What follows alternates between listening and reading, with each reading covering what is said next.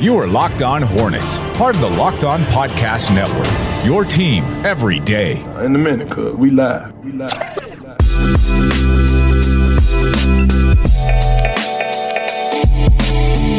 This is Locked On Hornets. We're part of the Locked On Podcast Network. It's your team every day. Local experts on the number one daily sports podcast network. You can subscribe to the pod on iTunes, Stitcher, Spotify, wherever you get your podcast, and follow us on Twitter at Locked On Hornets. I'm on Twitter at Walker Mail, and Nada is on Twitter at Nada the Scribe. So we have some content to work with with the Charlotte Hornets because they have the third overall pick. It's something that we have not been granted moving up in the lottery in 21 years.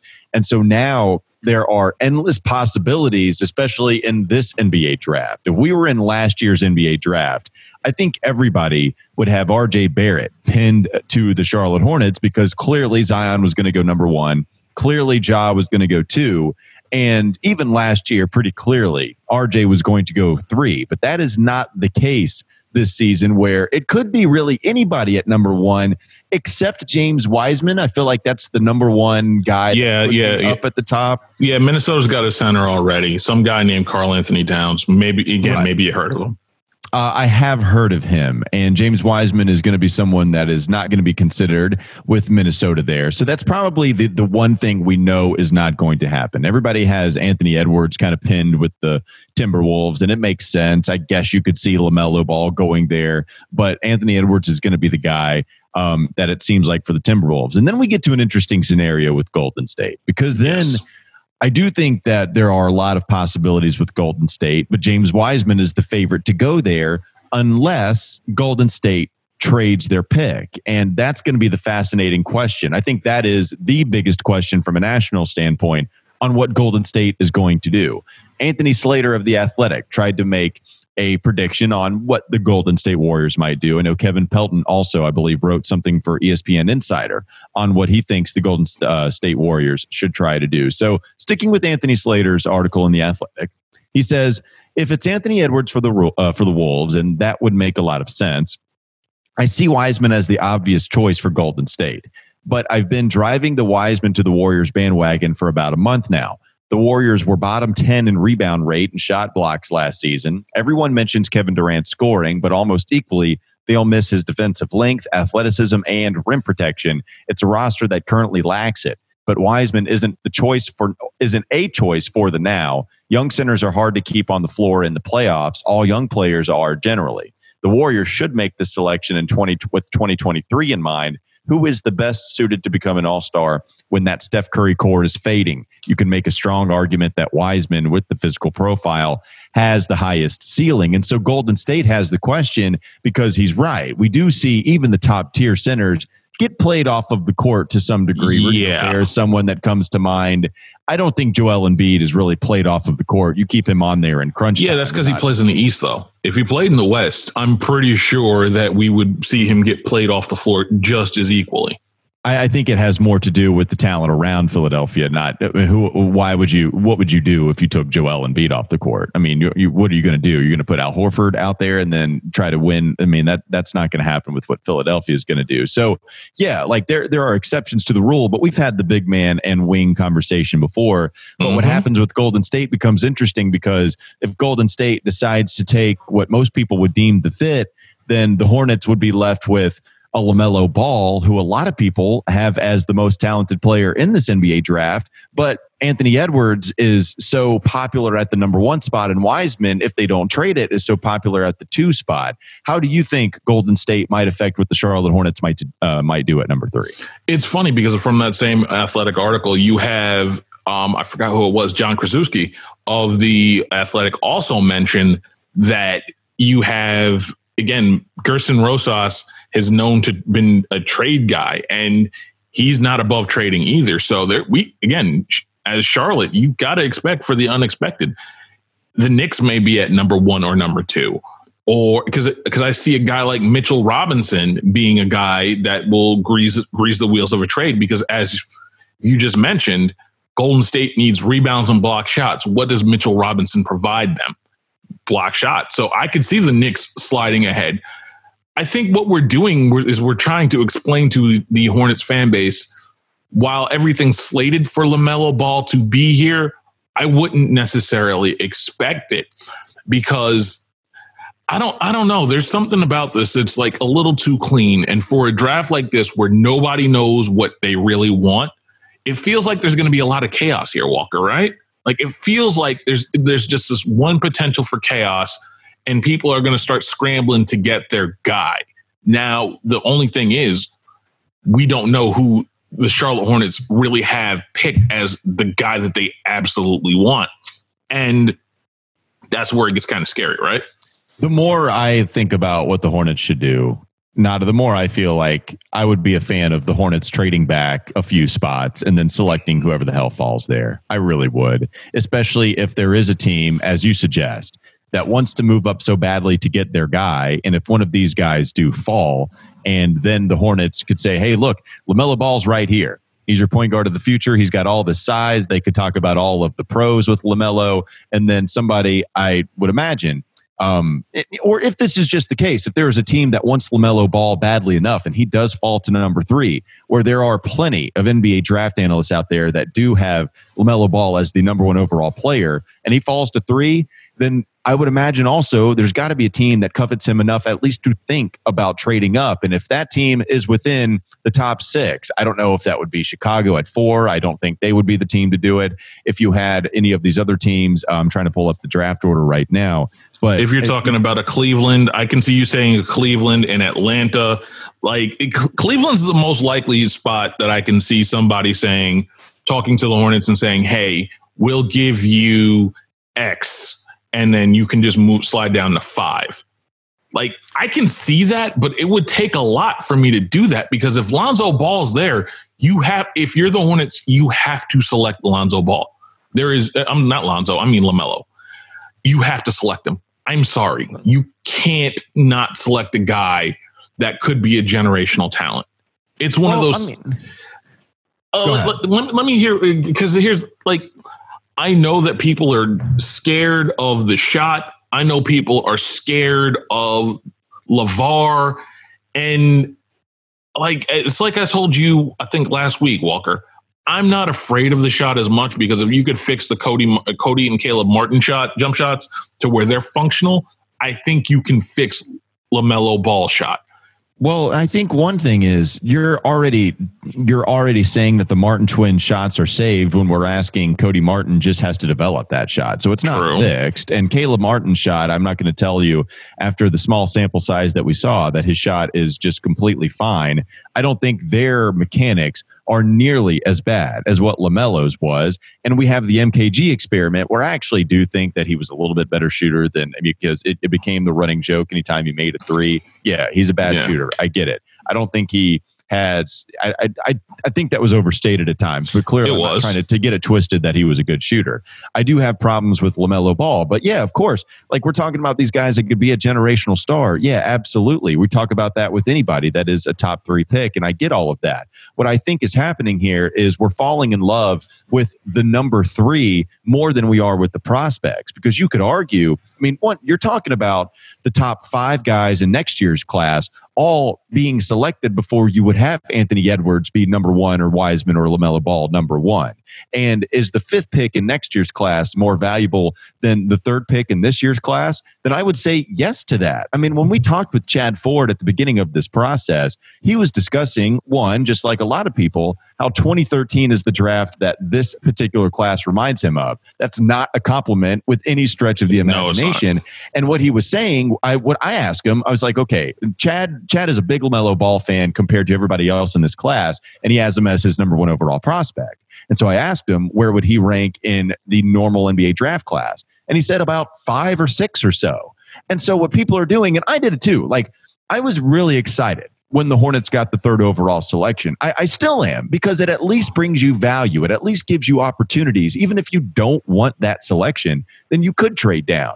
But what we're doing is we're falling in love with the number three rather than actually falling uh, in love with the prospect that could be there at number three when we could talk about the number five guy next year being more valuable. If there is a team that falls in love with LaMelo Ball more than the Hornets do, and you have an opportunity to get future assets and another first round pick to add to your arsenal, then that's what I'm doing, especially. And, and I don't even know if I put a ton of implications in the cap space, but it is nice to not have to pay whoever this guy might be $11.5 million in a few seasons, if especially he doesn't pan out, which everybody is afraid of. So the more I think about it, Nada, the logical explanation to me is to trade back if there is a team in this hypothetical scenario that wants to trade up because they fell in love with any prospect that's there. Here's my question to you, Walker, on this. If people, if we know that this is a bad draft, if the executives know it's a bad draft, what makes you think that these executives are going to go crazy and be like drunken men in the sp- in, in like a drunken sailor in a bar per se and go and drastically overspend next year's picks again, which we all know is a drafter, a deeper draft. So why are so, they going? Why would they so, do that? Well, that that's because one, I've thrown this in the hypothetical scenario if there is a team out there to do that. So I'm not saying there will be, but what we have here is we have people also telling me, right? And I think you and Doug have both done this. You've asked me the same question, but also you're saying stay here at three and draft that guy. Well, then if if they're not like I think that's contradictory statements. If you're saying if LaMelo's there, then you have to draft him at three. Well, this draft class isn't very good. What GM is going to want to trade up to go get somebody at number three? It's like, well, well, which one is it to me? Because if LaMelo Ball is that guy that you guys are telling me you have to take at number three overall if he falls, but also that other GMs aren't going to fall in love with him enough to go get him, I just don't think that makes a whole lot of sense. There's a reason, maybe, if that scenario is the case, what you guys are describing, then then why is LaMelo Ball the guy that, that we should be taking at three. Because you know, because he might be the only because everybody's got warts in this draft, and I think we've said that everybody's got warts. I I want the guy that I think this training staff, this development staff, can file away as many of those warts as you possibly can. And he may not be a star, but he might be a, a functional building block. And well, but, but you can definitely find a functional building block even at six, seven, or eight if the Knicks decide to move up, right? Like you can definitely find that too. And I think that's my point is let alone who the number one overall pick is going to be, who in the hell is the third overall, fourth, and fifth overall pick going to be? They could absolutely last to eight. If the Knicks want their star in LaMelo Ball, who is this flashy guy that the Knicks just haven't been able to get, and if they're already really scared of RJ Barrett and they need another star, which everybody's going to want a star, and the Knicks decide that they would like to have that LaMelo Ball guy, then yeah, I wouldn't mind trading all the way back to eight and drafting a one of these other guys that could be available there. I don't. I don't necessarily disagree. I just don't. I I'd like to think the Knicks are going to be as stupid as normal, especially now. I just have a feeling that they're not going because it's a new organization. They can't make that risk yet. And I don't think they're going to make that leap, no matter how much I would love them to see them and mm-hmm. and draft again, take all their picks. I would love to fleece them again one more time because there's nothing more fun when your team fleeces the Knicks. There's nothing. There, there's literally nothing. Like you find an extra five dollars in your in your couch or something like along the lines of, like that. But there's nothing more fun than fleecing the Knicks, and there's nothing that would make me laugh more than fleecing the Knicks. So I'll I'm always here. Yeah, I'll tell you what is worth trading up for and worth spending that $5 that you found in the couch cushions on. It is CBD MD. It doesn't matter if you're a professional athlete, a stay at home parent, or you spend eight hours a day in an uncomfortable office chair. Everyone needs support to make it through the day. Luckily, our friends at CBD MD have an amazing duo that can help you relax, regroup, and recharge when life gets chaotic. CBD Freeze with Menthol is an award winning product that offers instant cooling relief for muscles and joints in a convenient an also easy to use roller or shareable squeeze tube, and CBD Recover. It combines CBD with an inflammation fighting compound like arnica and vitamin B6 to give you the support you need when it matters most. And to make it even easier, to try this amazing duo of topicals and everything else CBDMD has to offer, they're offering all our listeners 25% off your next order when you use the promo code NBA at checkout. Once again, that's CBDMD.com, promo code NBA for 25% off your purchase of superior CBD oil products from CBD MD. We'll take a quick break. We have plenty more to get to here on the Locked On Hornets podcast, a part of the Locked On Podcast Network. This is Locked On Hornets. final play though was pretty, was pretty doo doo. You missed the shot, you missed the shot, but that was and that good. It was reminiscent of Hornets inbounds years past. Uh, I was going to say, yeah, it was doo doo, as you said, and it reminded of what was a- the other shot that you didn't like, Doug? It's a uh, technical term, technical basketball term. I'm a smart What? basketball guy. It's time for more of the Locked On Hornets podcast. Another interesting thing I wanted to get to from that article, it's what the Warriors decide to do at two, which kind of led to that whole conversation. But it's his line about you draft Wiseman for the future when the core is fading, and then he could have the highest ceiling to be the star, and maybe he could help you out in year two or something like that. But he says you're not drafting Wiseman for the now, you're drafting Wiseman for the future. And if you're Golden State, you don't have a much longer window with the core that you currently have in place to start winning championships again. And I'm interested as hell in seeing what Golden State not only does with this second overall pick, but how they can get back up to the top in the Western Conference with Steph Curry, with Klay Thompson, and the guys that we already know that are still there. So, do you think that they can get someone that helps them in the draft maybe more immediately than this guy that we have dubbed a raw prospect in James Wiseman? But he does fit a need as that's kind of the, it's been the big guy for them that they've always needed or that they've uh, Golden State's always needed. And so, do you draft the raw big guy that maybe has a really high ceiling that could fit a position of need but needs a lot more time to cook?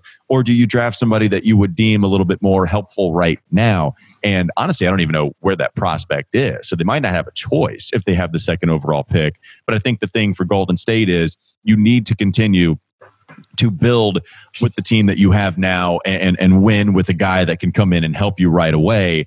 That's why I would imagine Golden State is doing everything they possibly can to trade the second overall pick for one of the solidified pieces. It's it's one of those things that I do worry about, and it's like you said. And the bigger thing I think I have an issue with is we're seeing the Western Conference, and you're saying build around a guy who might have the most physical raw potential. But like I've try, been trying to point out for a little bit now, if you're building around a big man in the West, you're basically saying, okay, my most important player is possibly going to get played off the floor in the West right now. Because again, you start thinking about Jokic. Jokic is getting played off the floor by the Utah Jazz and Rudy Gobert. And Rudy Gobert ain't that good on offense. Now we again, we've seen again Karl Anthony Towns get played off the floor because he's one he's a one-way big. He do, he scores, he doesn't do much rebounding or defense bigs like this are starting to be a problem and starting to be a liability when we start talking about like building teams around them. It's why I'm always going. That's why I'm probably going to be on this wings win rings thing for quite a while. I mean, look at Kristaps Porzingis. Dallas gave the get, Dallas gave the Knicks everything it could want, and the most important games that Dallas has won thus far have been with Kristaps Porzingis off the floor how important are is building around a big right now? And I think Well- that's something I worry about. I mean, KP has been very good, and there's He also has. the argument that KP, if he was playing in Game One, that the Mavericks would have won Game One against the Clippers, and it's also somebody that can shoot from beyond the arc in a way that Rudy Gobert can't, and Nikola Jokic isn't nearly as good of a three point shooter, even though he's a good three point shooter. I'm not saying he can't stretch the floor, but KP has just been lights out in the bubble, and it really causes problems. That guy's been automatic in the bubble. The real question that I have, so if we were going to bring this back to the Charlotte Hornets, Mhm. and pretty clearly the center position, it Cody Zeller going into you know the the last year of his contract is that somebody that you would trade? Uh, You know that that's a guy that's been in the conversation for I mean man you know at least the last season, probably even longer than that. Then you're talking about Bismack Biyombo not contract, contractually obligated with the Hornets, and neither is Billy Hernangomez. The point being is that the five man is up for grabs, and it would make a lot of sense if you were just to go based off of position why you would draft James Wiseman if he's available at three. The Hornets are adamant that they are not going to draft based on position. They they are asked this every single press availability, and they answer it every single press availability. That they are not in a position to draft based off of position, but only best player available.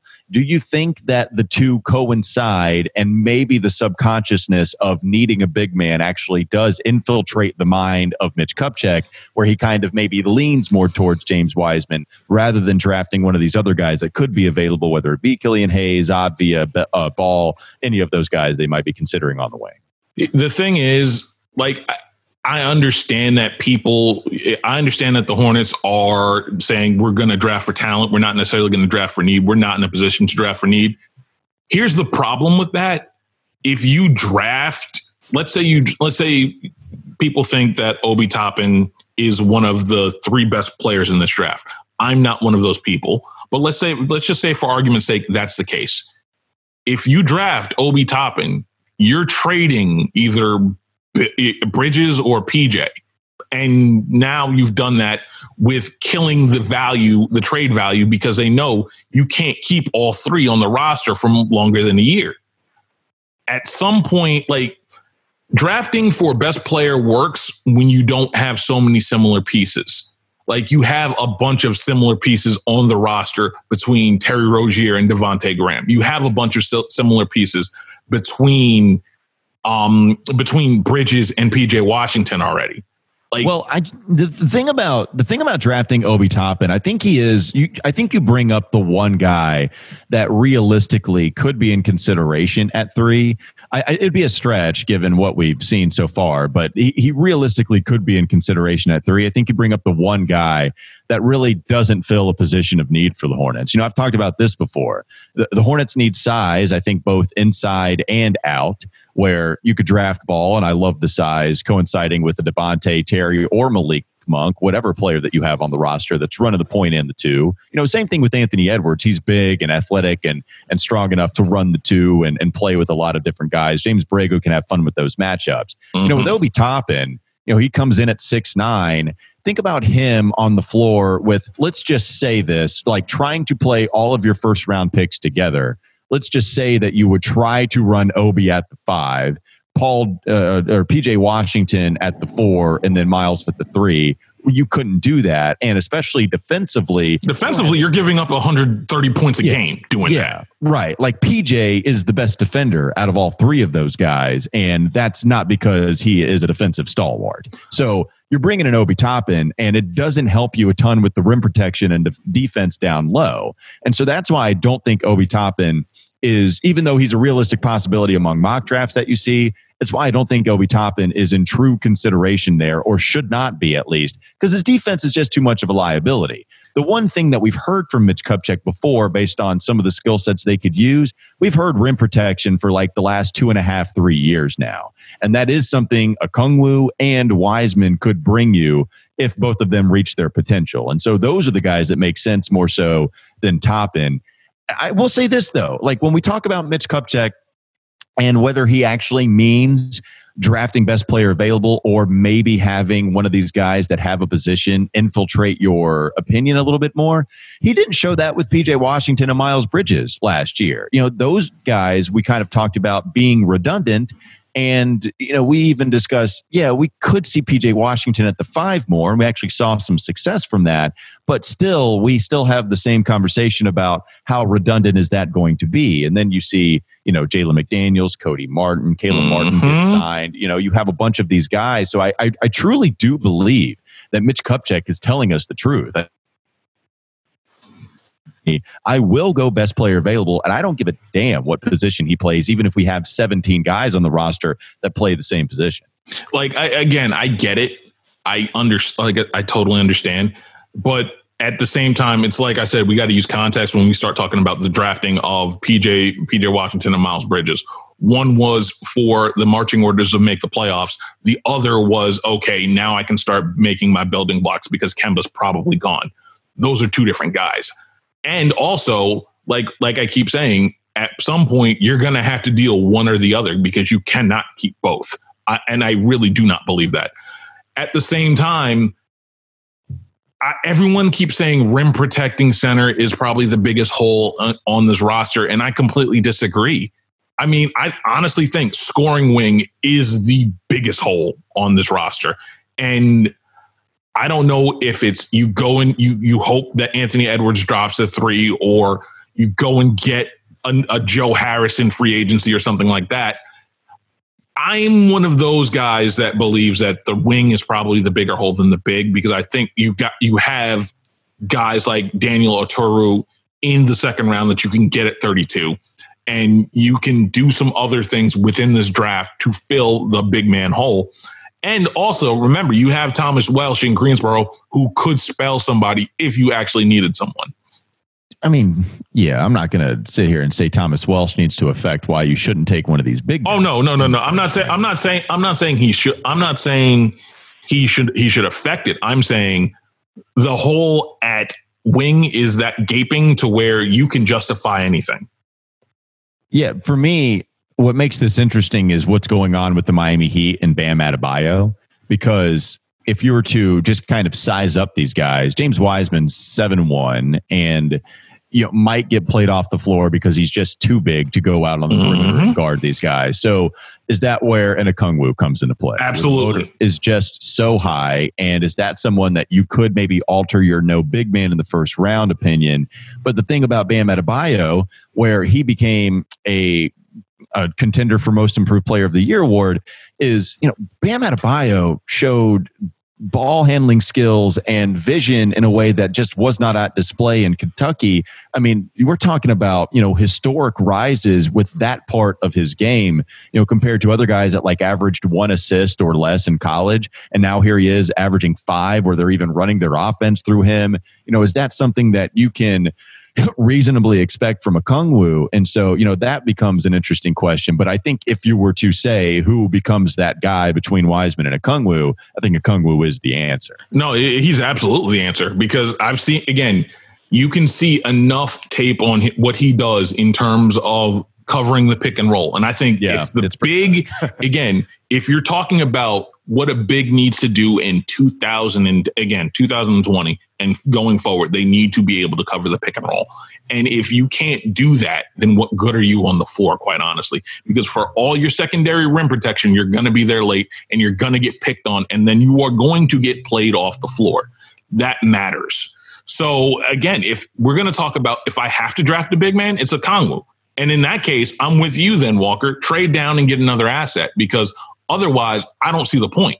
Yeah, I, Okongwu's interesting to me because I have seen some people really like him. We're up against a break, but I do think that Okongwu is somebody that you know you you would be uh, living a little dangerously. You could just take him at three.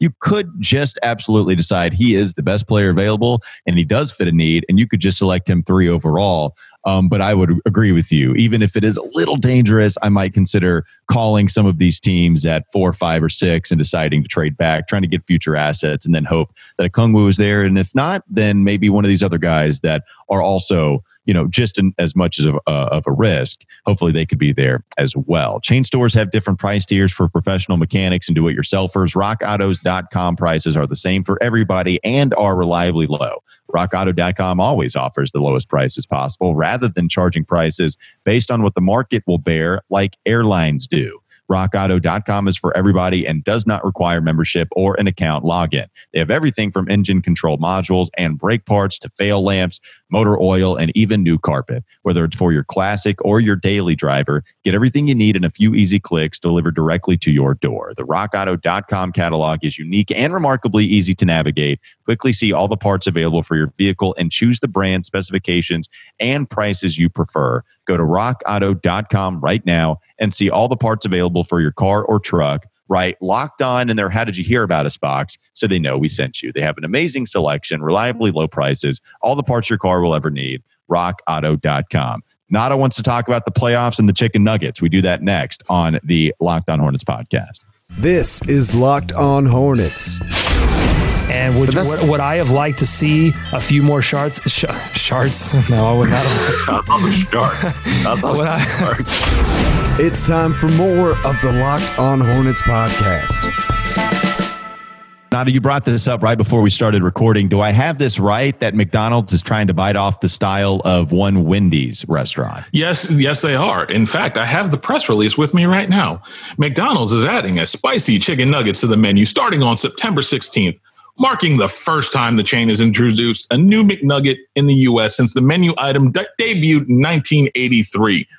Walker, the fact that I that, that the chicken McNugget is as old as I am makes me feel really, really old. But the fact that we're getting spicy chicken McNuggets, hey, this is something to celebrate. Yeah, it is something to celebrate. And Wendy's plays with us too much, right? Because Yes. won't they introduce the spicy nuggets and then take it away and then introduce it again? Because it's not a permanent item all the time. Am I right about that? No, you- you're right about that. It's not a permanent item all the time. And more importantly, if you've tasted the Wendy's spicy nuggets recently, they're not as good as they used to be. Is that Like- right? Because I've only had them really recently. There, there's a Wendy's. I live closer to the metropolitan area. Yeah. And Wendy's is obviously right there, which is always packed at lunchtime. And because I have weird hours, I'm able to sneak in right at lunchtime, but also kind of beat the traffic. And I love me some Wendy's, man, especially the spicy chicken nuggets that they have. I will absolutely get those, and they are still pretty good. And so my thing about McDonald's bringing this is if you if you bring the chicken nuggets if you bring the spicy McNuggets, then you need to come correct because Wendy's already has this correct. And if you're going to compete with them, then you need to make sure that you've got a pretty good recipe. Yeah, exactly. And it's the fact is it's not very good at all. Like not not very good at all. And the thing is, like again, you got in on like when it basically when the recipe kind of died, where unfortunately it's just I, I don't even know. Are you right? going? Are you going old man fast food restaurant take on me, saying Yes, that these spicy chicken nuggets aren't even close to what I had growing up? Is that what you're telling me? Yes, uh, that's exactly what I'm telling you. What sauce do you go with with chicken nuggets?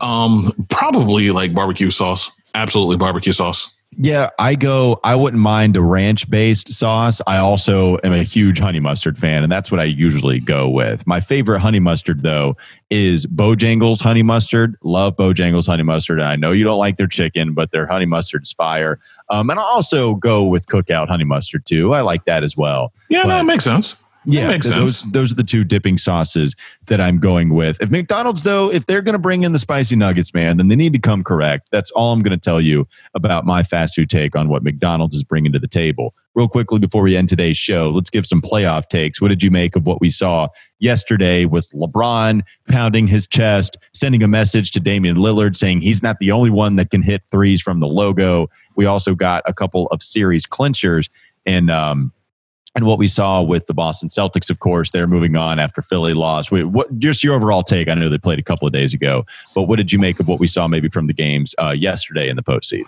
Well, it's again, I feel bad for the Pacers fans that basically got dispatched fairly quickly. I thought that was going to be much more of a series, but at the same time, as you warned me, with no Sabonis, that really wasn't going to be that much of a competition. And then also, more importantly, at some point, uh, again, just the So we had Milwaukee beat Orlando three one, and then Houston OKC is tied up. OKC winning yesterday one seventeen to one fourteen. Yeah, the the the die is cast with Orlando and Milwaukee. Unfortunately, like that's done. Like we're done, done with that. That it's just we we get the gentleman sweep instead of the actual sweep, and we're we're going to get the gentleman sweep with Portland and, and the Lakers as well. Um, I just can't wait for the second round. But like that's the biggest take I think I have from these first round of the playoffs. I can't wait for the second round. I don't know We about talk- you. We talked with Gary Washburn of the Boston Globe on the wake up call today, and we discussed just Kemba's role with Boston, how much of a change it's been since Kyrie Irving was there last year to where Kemba Walker is with them right now, how healthy he is, how they were legitimately scared. It kind of makes you wonder how scared we should have been at the beginning of this bubble process when we were all worried about Kemba's health. It had taken so many months and he still was banged up. But now here he is giving you 30 and playing huge crunch time minutes in the last two mm-hmm. games or making clutch plays, I should say, in the last couple of minutes of each of the last two games. And Kemba looks great. And you just can't help but be happy for him with Jayson Tatum and Jaylen Brown continuing to move on. But the Toronto Raptors Boston Celtics matchup, I thought that the injuries and the matchups and just the kind of lack of play maybe that we saw was going to make for a less intriguing first round in the East. Like Mhm. Miami just owns Indiana and Indiana's banged up all over the place. So I kind of expected that series to go exactly as it did. Like a danger of being swept, but being close for the most part, but the Miami Heat pulling away at the end. For me, honestly, I don't know if I could have predicted that any better in my brain.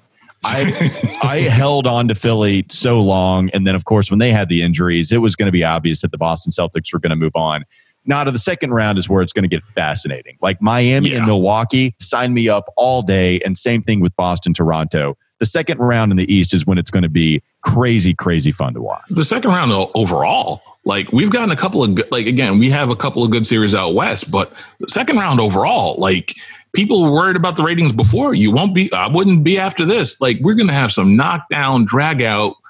Everything may be going to seven, Walker. All of them may be going to seven. That's how good these will be.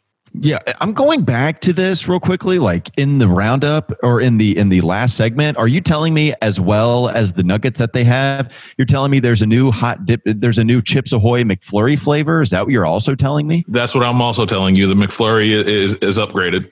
Look, did I also see you tweet that Chips Ahoy are like not all that great? What was your Chips Ahoy take on Twitter? They're entry level chocolate chip cookies. They're entry level. They're good for what they, again, they are a good gateway drug. That's all they are. They're not actually that good. You can do better.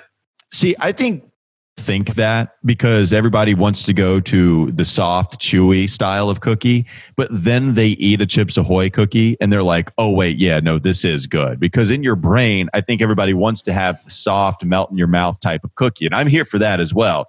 Don't get me started on the on the on the elementary school chocolate chip cookies that were big but that were really soft in the middle. Those are still among the best cookies I've ever had. But Chips Ahoy, even if they're not the soft, chewy kind, the OGs at least aren't. I could still eat about 17 of those and be ready for 17 more, even with the kind of slander that they get because they're not soft and chewy. Sir, you like grape jelly. None of this surprises me. Um, None of I it. still have better None food takes than Doug, though, and I'll always. That's not saying that. much. That's a, the bar is the floor, Walker. The bar is the floor on that. That wraps up this edition of Lockdown Hornets. Thanks again to you guys, as always, for supporting the show. Now tell your smart device to play the most recent episode of Rejecting the Screen. Have a great day. We'll be back with you tomorrow.